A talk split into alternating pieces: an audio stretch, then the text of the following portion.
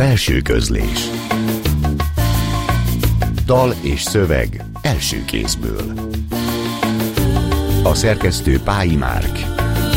Belső közlés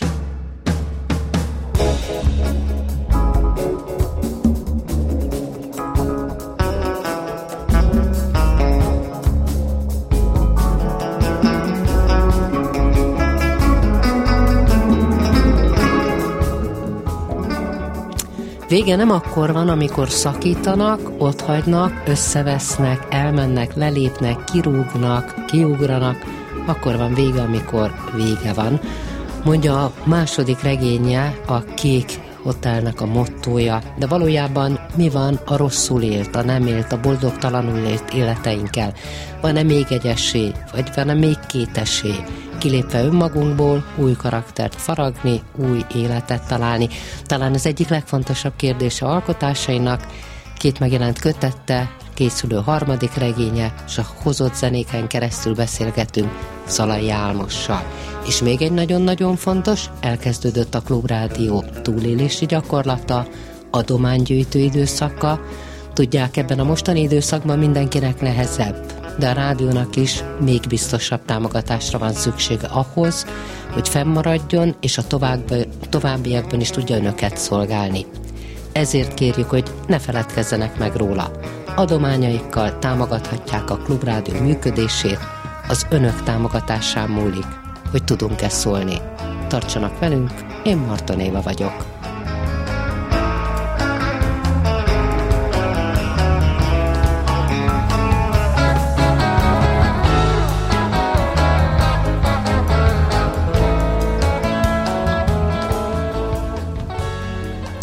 Szalai Álmos a vendégem, és azért nem is tettem hozzá, hogy író, mert hogy abban szeretném kezdeni, hogy azért neked van egy nagyon má- fontos másik lábad, ami most talán éppen alszik.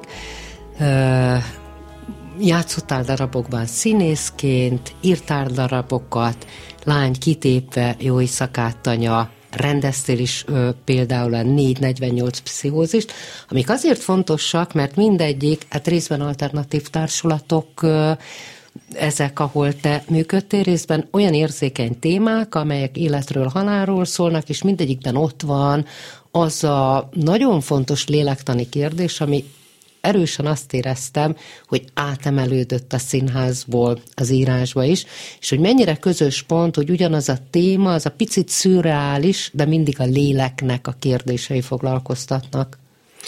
Én is szeretettel köszöntöm a hallgatókat, és még mielőtt válaszolok, engedjék meg, hogy, hogy annyit elmondjak, hogy nagy megtiszteltetés, hogy, hogy a Klubrádióban um, szerepeletek. Igen, az adás előtt egy pár szót beszélgettünk, és meglepve hallottam, hogy, hogy az a benyomás, benyomásod volt, hogy, hogy sok színházas illat van ebben a könyvben. Igen, azt gondolom, hogy mindig foglalkoztatott az, hogy hogy lehetne most nagyon egyszerűen megfogalmazva megváltoztatni az életet. Szóval, hogy van-e lehetőség kilépni a krecliből?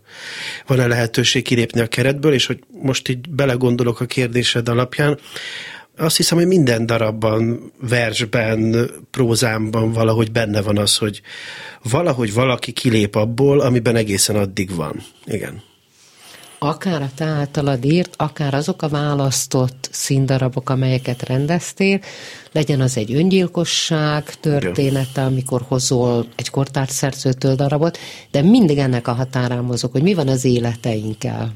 Ez mitől ilyen izgalmas, hogy, hogy mi van az egy kapott életünkkel, vagy tényleg egy kapott életünk van-e? Hát igen, ha saját életemre nézek, akkor azt hiszem, hogy a legizgalmasabb pillanatok az életben vagy azok voltak, amikor nagyon megszerettem valakit, ez a legjobb kaland. Vagy amikor már nagyon kiszerettem. Vagy amikor belőle. már nagyon kiszerettem valakiből, és nagyon érdekes, hogy a Kék Hotel pont egy ilyen kiszeretés és beleszeretés metszet pontján jött létre. Tehát a másik nagyon izgalmas pont, amikor új életet kezdhettem. Szerintem ez volt a legerősebb élmény az életemben, amikor új életet kezdhettem, különféle módon, vagy elköltöztem, vagy szakmát váltottam, vagy kiléptem egy kapcsolatból, vagy a saját életed, bocsánat, a, a színház, az írás, bár az írás mindig ott volt, legyen ez egy vers, azért a publikáltak, azok az elmúlt 7-8 évnek a dolgai. Tehát a saját életed tükröt tart arra, ami a regényeidben is ott van, hogy, hogy folyamatosan valami motivál, hogy változtassál. Nem tudom, hogy ez egy türelmetlensége, a sokszínűsége az életnek, valamiből jobban kitűnni, és igen, mindig, mindig motoszkált bennem egy felszólítás arra, hogy ami most van, az nehogy örökké tartson. Szóval nehogy ezzel teljék el az egész élet, hogy ezt fogjuk csinálni. És ez nem hagyott nyugodni soha. Kicsit Fausti a történet. Meg lehet, valóban, most így belegondolok. Igen. Igen. Szóval ez, ez nem hagyott nyugodni, és legalább annyit adott, mint amennyit tönkretett az életemben. Szóval hogy a szereplőim a Kék Hotelben én lakó szereplőim történetesen éppen, hát hogy mondjam, egy tűzoltó parádé. Nem és bizony, nem. de az, hogy milyen a Kék Hotel lakóinak a története, és mennyire összetett karakterekről beszélünk, az jöjjön a zene után. Salut, ça va? T'as vu, je suis là. Je suis rentré chez nous. Bah t'es déjà debout, tu t'es inquiété, mais j'avais pris la clé et j'étais pas bien loin. Et je savais bien que je reviendrais. Voilà, c'est fait. Salut, ça va? T'as vu, je suis là. J'ai fait des tours autour de la maison. Fumé beaucoup, mouillé mes joues, touché le fond. J'ai shooté dans tous les cailloux des environs. Puis je suis rentré à la maison. Salut, ça va? T'as vu, je suis là. Ne sois pas fâché, j'ai fait du café. J'ai pris des croissants en bas en passant. J'ai fait mon petit tour. Deux, trois fois rien, c'était pas fait chagrin. Salut, ça va?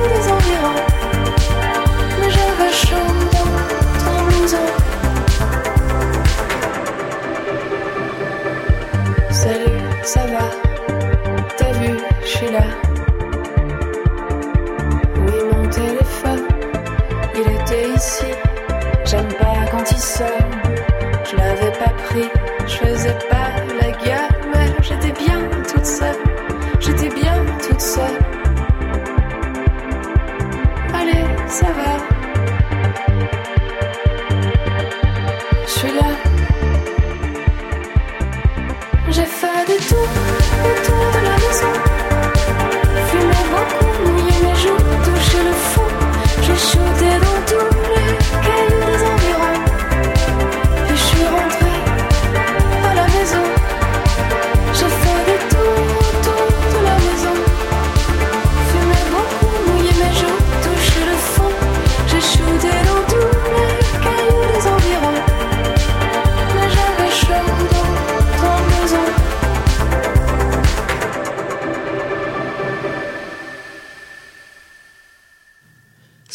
Álmossal beszélgetünk, és volt egy első regényed, jó, tíz éve jelenhetett meg a 16-ban, 17-ben, 17, és igen, Isten tudja igen, ma mi igen, van, igen. tehát egy kövöltéve jelent meg, ami attól nagyon izgalmas, tehát azon, hogy, hogy ez novellafűzér vagy regény, az szerintem egy másodlagos kérdés, De az nagyon-nagyon izgalmas mégiscsak, hogy, hogy nagyon különlegesen ö, hozod vissza a szereplőidet, tükrözteted olykor egymással, csomópontokat találsz, egymásba szőtt történeteket.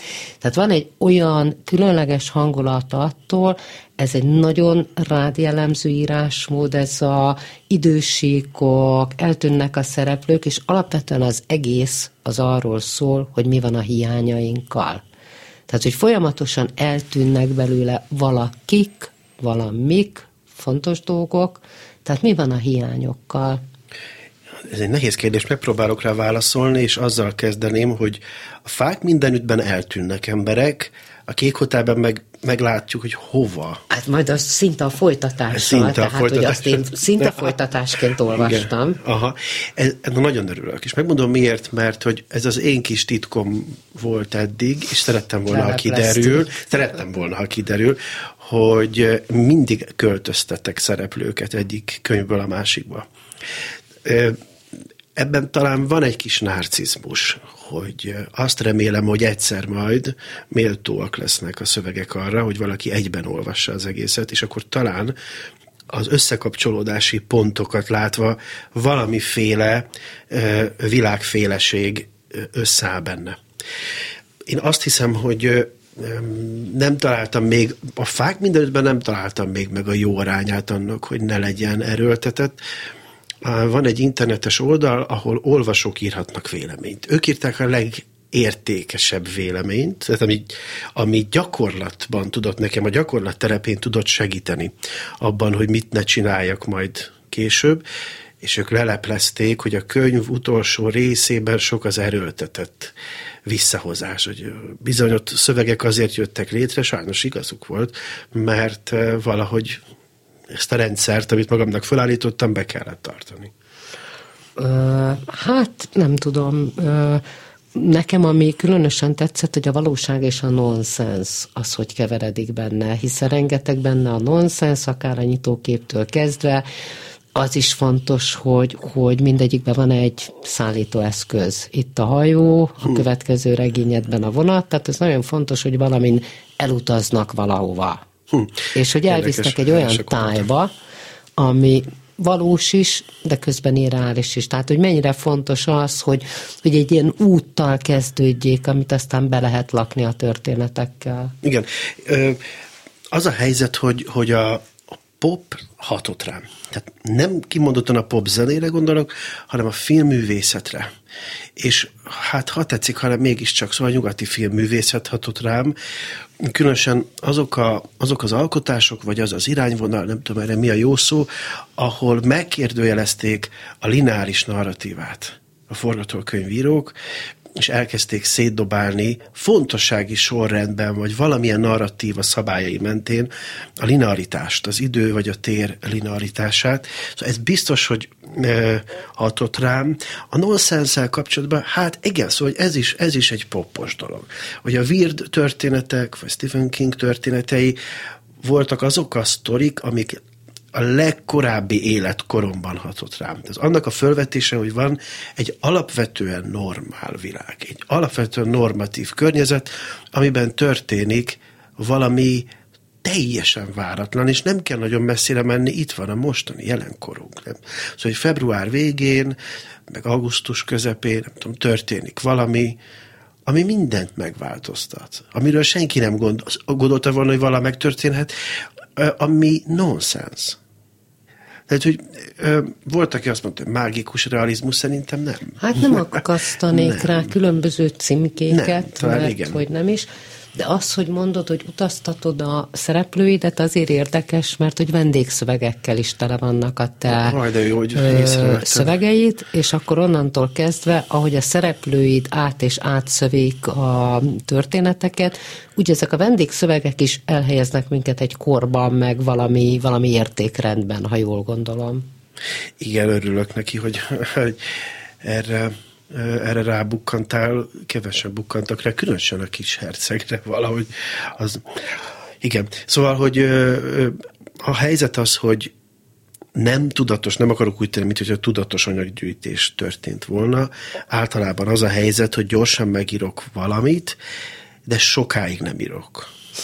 Tehát sokáig gyűjtök És a nem anyagot. írásból, vagy az írásból születnek a könyvek? A nem írásból. Helyes. Szóval egyértelműen nem, nem, írá, nem vagyok a gyakorlós író, aki minden hmm. nap ö, egy penzumot ö, megfog, és akkor tíz, ó, tíz oldalt, akármi, ha esik, ha fúj, ír. Nem, nem gondolom, hogy így kell, és egyébként ha jól emlékszem, ezt az értékrendet, mondhatjuk így, vagy munkamódszert, én a színműn hallottam. Tehát ott hallottam először hogy sokkal-sokkal többet kapunk, és sokkal több és gazdagabb lesz a szövegünk, ha rengeteget olvasunk tulajdonképpen mindent.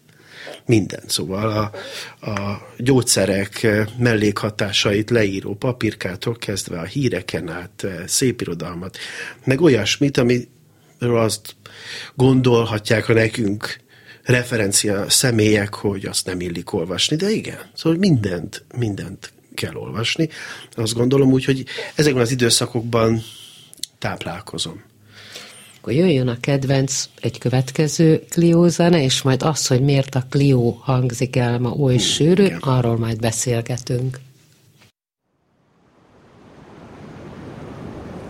thank you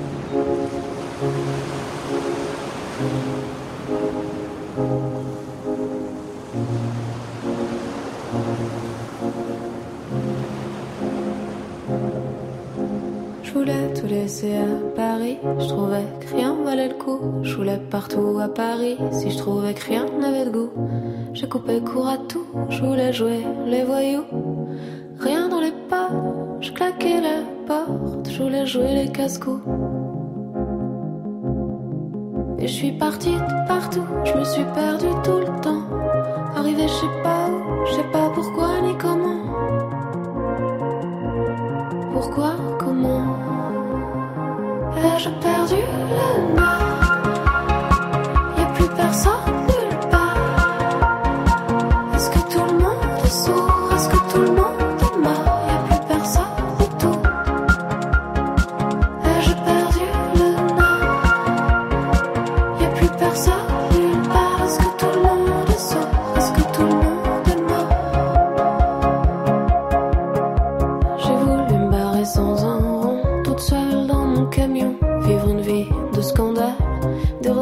Adieu l'ennui, je m'évade, je veux la nuit, les étoiles. Je ris aux éclats, je vole aux étals. Tu me traques, je. Et je suis partie partout, je me suis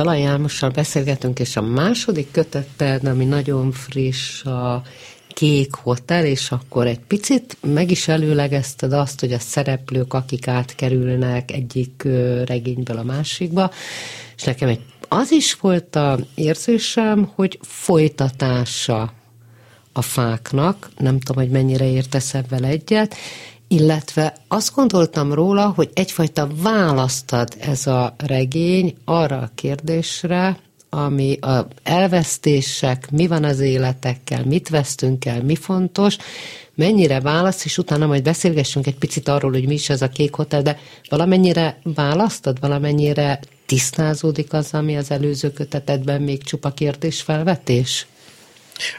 Hát olyanféle választ mindenképpen ad, hogy a Kék Hotel többféle állítása mellett azt is állítja, hogy azok, akik eltűnnek, azok esélyt kapnak.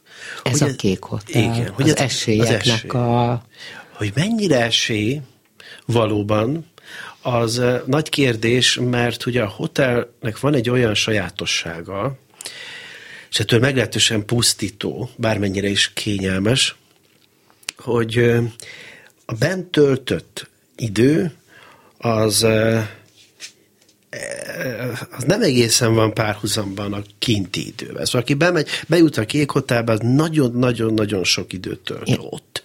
Én az időtlenséget fogalmaztam meg, hogy eltűnik az idő, eltűnik Igen. a számolható idő, és egyfajta végtelen, hát előfordul, van a szövegben, hogy ezer éveket éltek itt, tehát hogy, hogy, hogy vannak bizonyos időhatározók, de alapvetően a nem létező óra, a nem létező napszakok, a nem létező, tehát az idő előfordul, de úgy, nincs, hogy, hogy a, a, az idő nem egy keret, nem befolyásolja az életet. És amikor kijutnak, akkor már az a világ, amit mi ismerünk, meg amit ők ismernek, eltűnik. A sivatag borítja Egyébként a harmadik regény pont a, ennek a sivatagnak a történet. Ez is tök film, hogy láttam Így ezt, talán. amikor mondod azt, hogy mennyi minden filmes eszköz, és erre mondom, hogy az a színházi látásmód, az a rendezői múlt, ez szerintem benne van ezekben a, a, az írásokban. Ez egy szimbólum is a hotel. Mi mindennek a szimbóluma a kék hotel, ahova előző regényedben, akik elvesznek, egyszer csak megérkeznek erre a helyszínre. Az jut eszembe, hogy amikor 2005-ben színésznek kezdtem tanulni, akkor Perényi Balázs azt mondta nekünk, hogy, hogy az írók nem nagyon tudják pontosan, hogy mit írnak. És erre a könyvre nagyon igaz volt. Amikor már kezemben fogtam a könyvet, akkor ö, ö, jutott el hozzám az, az egyébként nagyon triviális információ, hogy a Kék Hotel, ez nem én találtam ki ezt a Kék Hotelt sajnos, mint, mint kulturális egységet, hanem ez a Mennyországnak lenne a hát, hogy mondjam, valamiféle formája, nekem eszembe sem jutott Hát nem tudom, ha már ilyenekkel, akkor sokkal inkább a purgatórium az átmenetiségével, igen. tehát, hogy a mennyországot nagyon nem ér. Valamiféle tranzit, hát, tulajdonképpen. Egy váróhely, igen. Ez, egy váróhely, ez jó, ez, jó, mm-hmm. tetszik, igen, ez egy váróhely. Mire Hol várnak? Van? Tehát, hogy itt ö, különböző hát, szereplők vannak egy nagyon furcsa építményben, van nagybetűkkel a az a szereplő, aki megtervezte ezt a házat, maga az építmény is különleges, mint egy labirintus, más a kívül, más a belül, és nagyon fontos, hogy ki mit lát igen. kívülre, és ki mit lát belül, hogy milyenek az ajtók, milyenek az ablakok, van egy újdonsága, de közben, szóval, hogy, hogy mi mindent szimbolizál. Igen, most egy megint valaki más kell gyorsan behoznom, orvostot Noémit, aki nagyon szépen beszélt. Nem, hanem a szabad akarat. A szabad akarattal kapcsolatban mondta, hogy hosszú lebben húzzuk magunkkal azokat a múltbéli, hát, hogy mondjam, elvárásokat, súlyokat, amik olyan emberektől származnak, akikkel talán nem is találkoztunk. Tehát, hogy tulajdonképpen az történik a kék hotelben, és hát ugye ez lenne a szabad akarat, hogy megszabadulunk ezektől a sleppektől, amik rajtunk vannak. Na, de az emlékezetnek olyan súlya Igen. van, hogy hiába szabadulunk meg a sleppektől, az emlékeink talán még nyomasztóbbak. Igen, különösen, hogyha egy olyan helyen vagyunk, ami éppen ezzel tart minket fogságban. Tehát az Így emlékek van. fogságában vergődnek, nem tudom, vergődik. Igen. Már aki. Már aki. Tehát, hogy itt ugye az, az a helyzet, hogy a, hogy a hallgatók is értsék, hogy, hogy ö, ezekben, még valaki beköltözik a kék hotelben, akkor a szobájából átjárók nyílnak. Olyan emlékekbe, amik számára nagyon fontosak, nagyon kritikusak Koridorok voltak. vannak koridorok vannak, igen, átjárok, ezeket úgy képzeljék el ezeket a tereket, mint, mint a skanzeneket. Szóval valamiféle túl, túl tiszta utánzatát annak, ami ott valójában volt. Tehát minden erővel itt tartja a hotel a lakókat, és ezzel próbára is teszi őket. Tehát, hogy aki nem tud ezektől elszakadni, ezektől a terhektől, traumáktól, annak esélye nincs elszabadulni, mert nem akar elmenni. Tehát itt az el akarok menni, vagy nem akarok igazán elmenni, vagy a múlthoz akarok kapcsolódni, vagy tovább akarok lépni, ez a fő kérdés.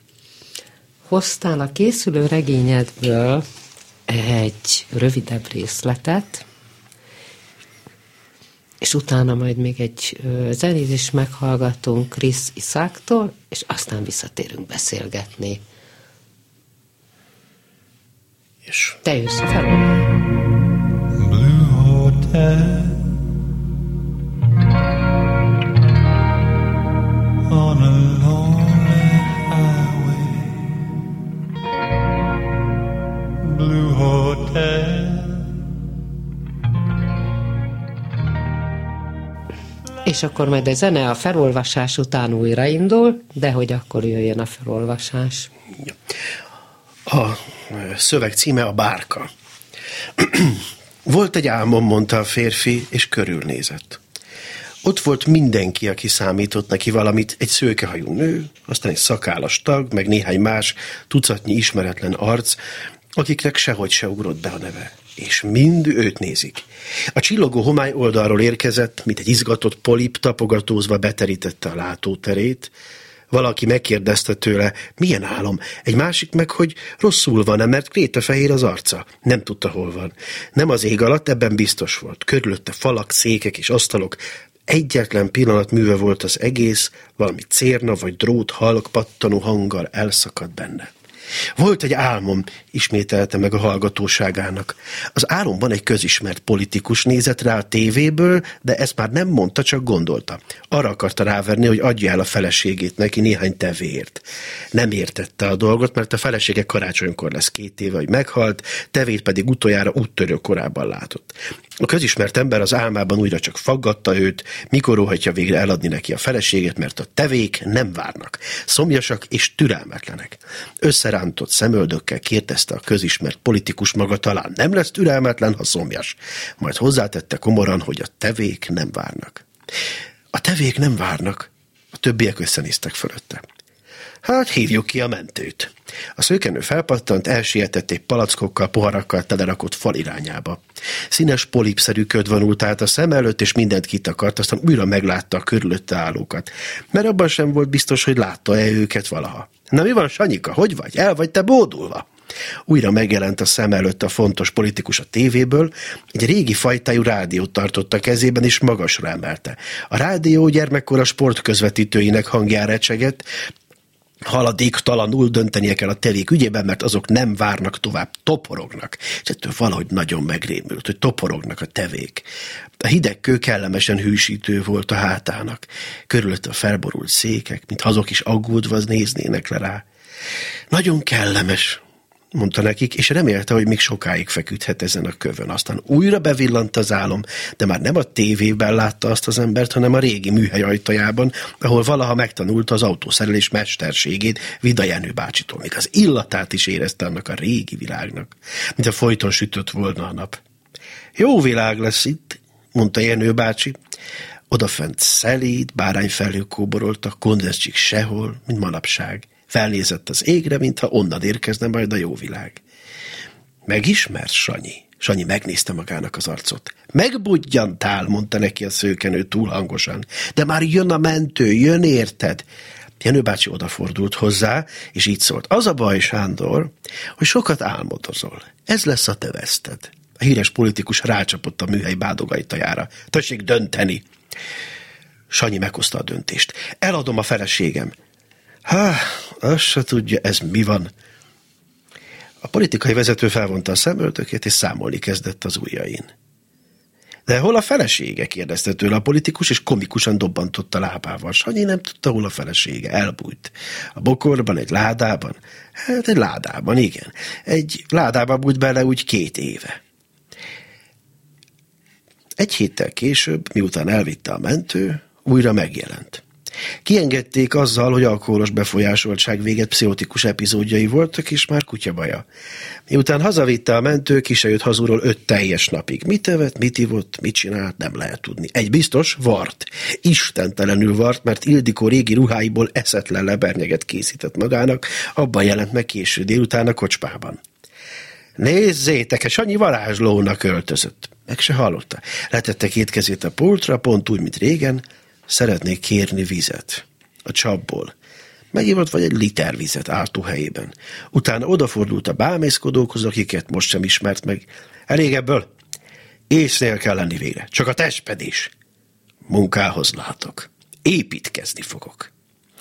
A régi piactér és a buszmegálló találkozásánál álló értelmetlenül lebetonozott háromszögben, ahol valamikor egy folyton lelakatolt kuka állt, de eltűnt, kezdte el összehordani a deszkákat, farönköket, műanyag darabokat és autógumikat, mindent, amit itt-ott falu szerte talált. Magát a bárkát a használaton kívüli focipályán építette fel. Miután öt fél hat körül megitta az egy liter vizét, kiállt a beton háromszögre, és szónokolt. Ez így ment 26 napon át. A 27. napon a bárka elkészült. A falu megcsodálta kívül belül, de senki nem akart beleköltözni. Sándor elmondta sokat szóra kedvenc beszédét, amit már lassan kezdte kívülről megtanulni a népek. A 28. napon nyoma veszett a bárkával együtt. Éppen egy nappal azelőtt, hogy elkezdett szemerkélni az eső. Blue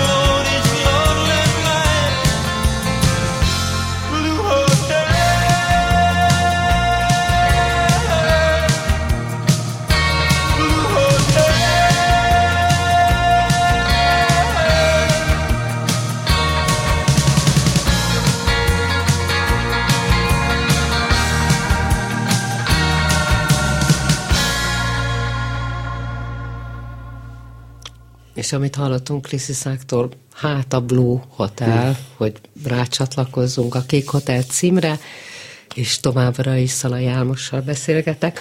A Kék Hotel egy picit olyan volt írásmód tekintetében, nem tudom, hogy nem sértőként, mint egy patchwork, tehát hogy ezerféle kis darabocskából lett úgy összeszőve egy szőttes, tehát hogy mennyire tudatos, amikor van egy ilyen patchwork írás, vagy mennyire egyszerűen jönnek különböző ötletek, hiszen az kiderült rólad, hogy, hogy ezerfele kalandozik a, a, a gondolatod, és akkor abból valahogy meg kell találni azokat a fókuszokat, amiből összeáll a mű. Ezt talán ezt elég pontosan el tudom mondani reményeim szerint. Tehát van egy életszakasz, ami éppen élődik. Akkor, amikor ezek a szövegek születgetnek, még talán nem állnak össze, de már a darabjai megvannak itt, ott megjelennek. Tehát van egy életszakasz. Ebben az életszakaszban megfognak művek, például zenék, például, például írók. Mondjuk, amikor a Kék Hotel szövegei születtek, akkor olvastam végig Szomori Dezső életművét, mondjuk. Vagy akkor találkoztam az eltűnt idő nyomában regény folyamával, és még lehetne sorolni. Tehát ezek otthont kapnak a szövegben. De, de hogy aztán a fókusz hol van?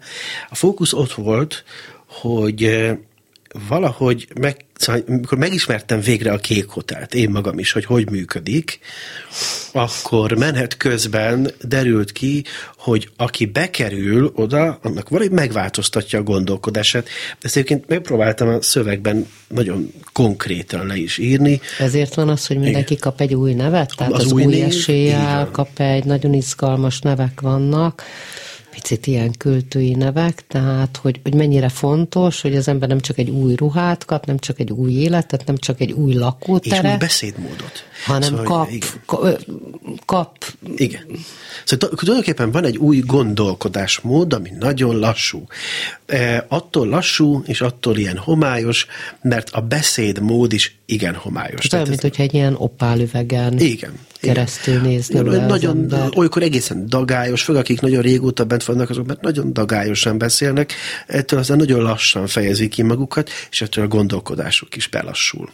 Tehát, hogy valójában valamiféle tudatmódosító hatással van ez az épület a bentlakukra. Azok, akik újak... Boldog vagy boldogtalan, bocsánat? Boldog? Boldogtalan?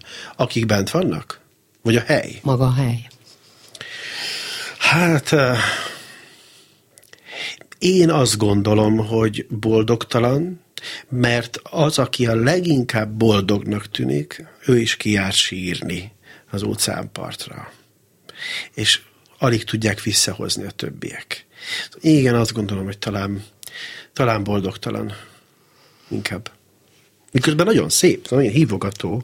Nagyon szép, mert tele van költőivel, tele van tele van finomsággal. Erre mondtam azt, hogy az első regényethez képest, hogy sokkal líraibbra hangolt. Igen, az helyzet, hogy nem lehetett a hotelt máshogy, máshogy megfogalmazni, és tudtam, hogy nagyon kockázatos, amit csinálok. Mert, mert olykor, hogy megtartsam ezt a, ezt a módosított tudatállapotot, hát olykor dagályossá kellett tenni. Hát olykor, persze ilyenkor reflektál is önmagára a szöveg, hogy, hogy főleg az újak, megjegyzik, hogy olykor egészen dühösen, hogy nem lehet kibírni ezt a lassúságot, ezt a barokkosságot, ezt a cifraságot, hogy nem tudunk egyről a kettőre jutni, nem tudunk együtt gondolkozni, mert a nyelvhasználat megakadályoz benne.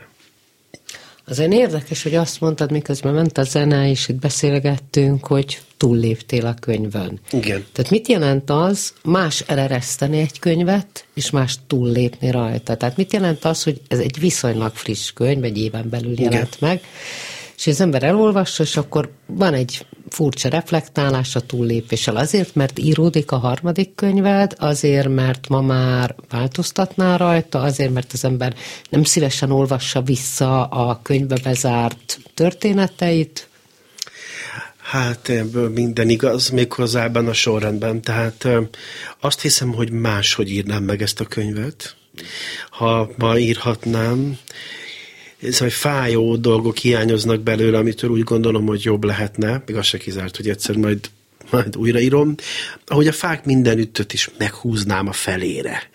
Tehát mire a könyv megjelent, addigra az akkor, tehát a könyv megírása után született szövegek, azok nagyon másképpen néznek ki. Szerintem sokkal intenzívebbek lettek, vagy több lett bennük a humor, úgyhogy nem is könnyű dolog utána még a szerkesztővel együtt dolgozni hosszú időn keresztül, miközben én már letettem a szöveget, de még nagyon sok mindent át kell benne írni. És akkor jöjjön ismét egy Clio.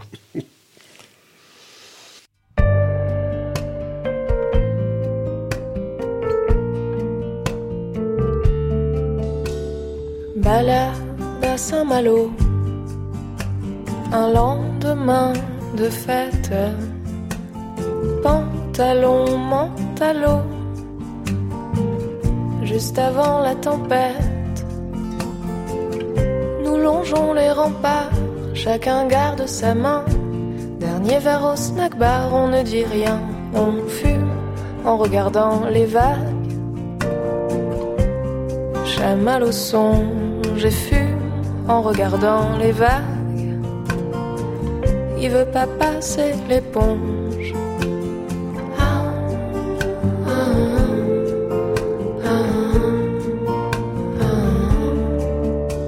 Sur ton visage tendre,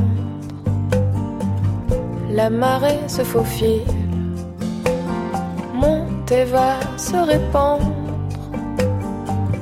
bientôt sous tes longs cils.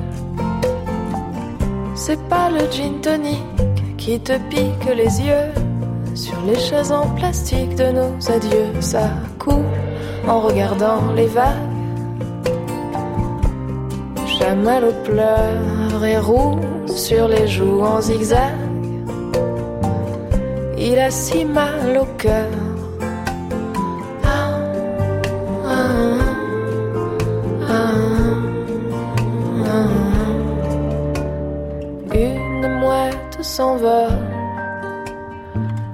et tu reprendrais bien quelques gouttes d'alcool pour passer le chagrin. Mais n'aie pas tant de peine, d'autres les aimeront. Tes petits pulls en laine, tes cheveux blonds, ça coule au milieu des murailles. Chamallow pleure et roule sur les joues en pagaille. Il a si mal au cœur, ça coule en regardant les vagues. Chamallow pleure et roule sur les joues en zigzag. Il a si mal au cœur, ça coule au milieu des murailles.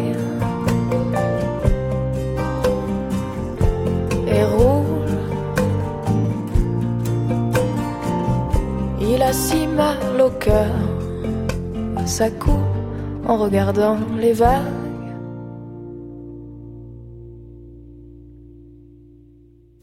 Szalai Álmossal beszélgetünk, és az nagyon tudatos, hogy ezeket a Clio szövegeket hoztad, vagy Clio zenéket hoztad egy kivétellel, hiszen majd mondod, hogy miről szólnak ezek, de hogy iszonyatosan belepasszol mindabba, amiről ezek a könyveit szólnak. Szóval miért a Clio? Túl azon, hogy lenyűgözően fantasztikus, ahogy énekel. Igen.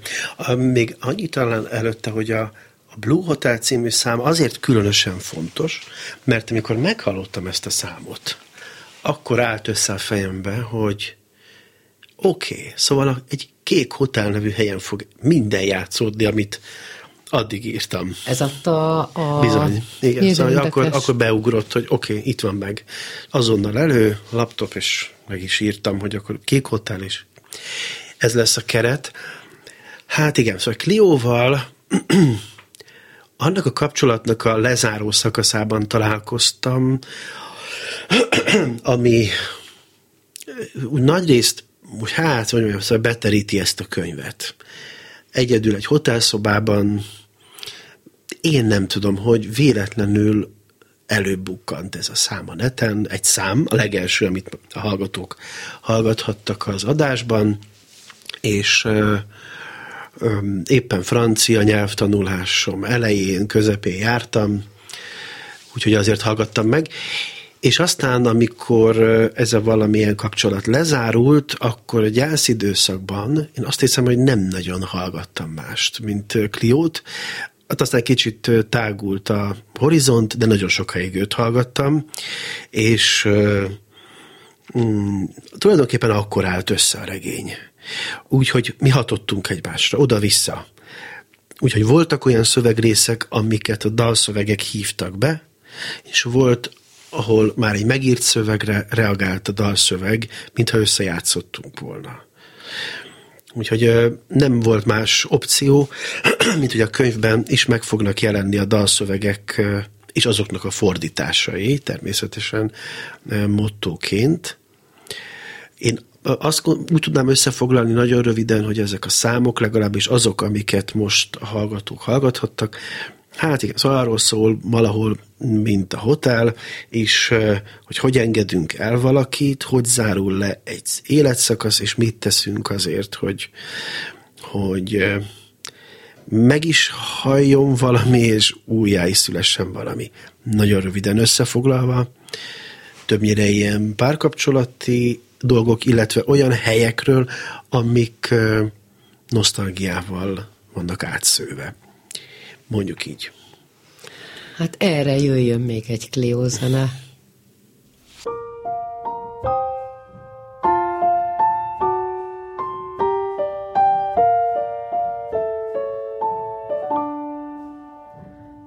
J'ai dessiné, tu verras, quelques portraits de toi, pour quand tu n'es pas là, t'avoir un peu chez moi. J'en ai plein sur les doigts, de toi plein sur les doigts.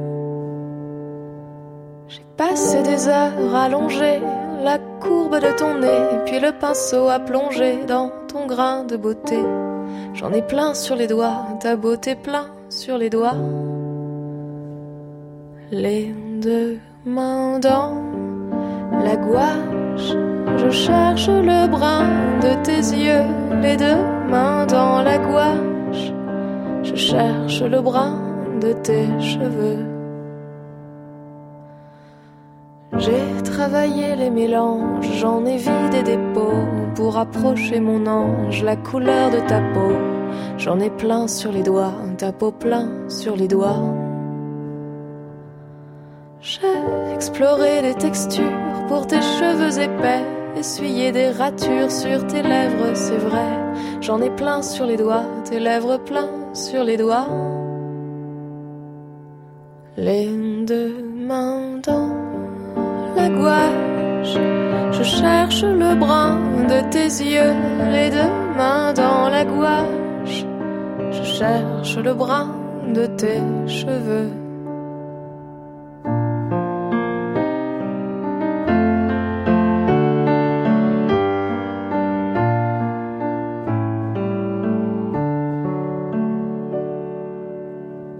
J'ai dessiné, tu verras, quelques portraits de toi. Si jamais tu t'en vas, j'en ai partout chez moi. De ces portraits de toi, j'en ai partout chez moi. Oh, si tu peux regarder les belles d'à côté, oh, tu peux bien t'en aller. Je n'ai qu'un doigt à lever pour te défigurer, pour te défigurer.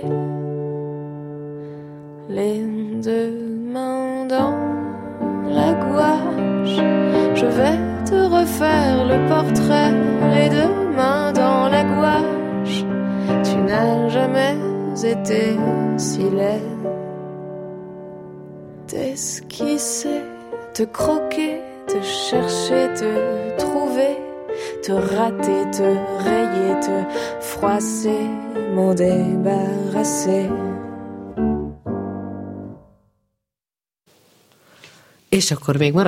Pici időnk, hogy Szala Jánossal beszélgessünk, és azt gondolom, hogy miközben az ember persze nem a saját életét írja, azért, ha egy picit utána néztem annak, hogy mi mindent csináltál, és nagyon az az érzésem, hogy, hogy minden karakterben picit kilóg alóláb, hogy az ember magát írja, azt írja, hogy éppen hol tart, mint ahogy bejönnek azok a kulturális terek, amelyek a te életedet meghatározhatják, bekerül a színművészeti, csak ott vannak azok a képzőművészeti dolgok, amelyek számodra fontosak.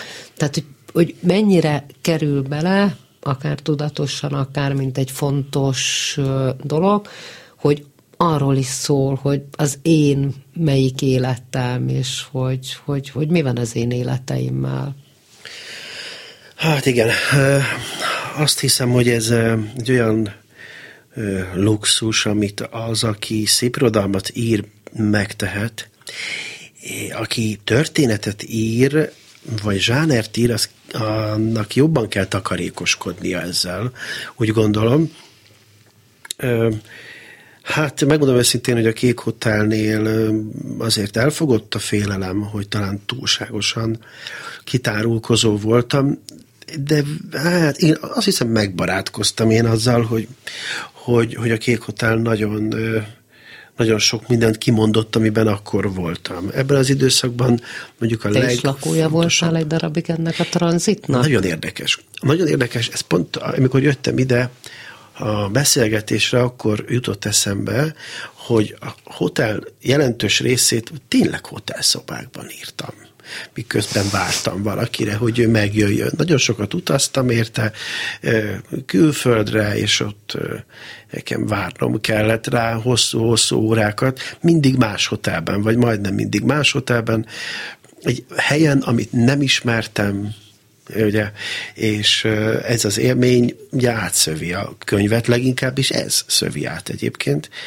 hogy nagyon sokat vártam valakire egy, egy helyen és hotelszobákban. És ha kiléptem a hotelből, akkor ott volt egy világ, amit nem értettem, tehát a nyelvét sem értettem, nagyon a kultúráját sem értettem, úgyhogy ha én egyedül Egyedül csak bolyongani tudtam azon a helyen. És ez a hát válaszom, hogy ez igen. bolyongás is ez a könyv, tehát hogy nekem még az Ulysses is egy picit bejött, hm. de hogy a Kék Hotelben egy furcsa lélek bolyongja végig a maga életútjait. Nem tudom, milyen lesz a harmadik regényed, de valahogy azt érzem, hogy ez a két kötet valamit lezár.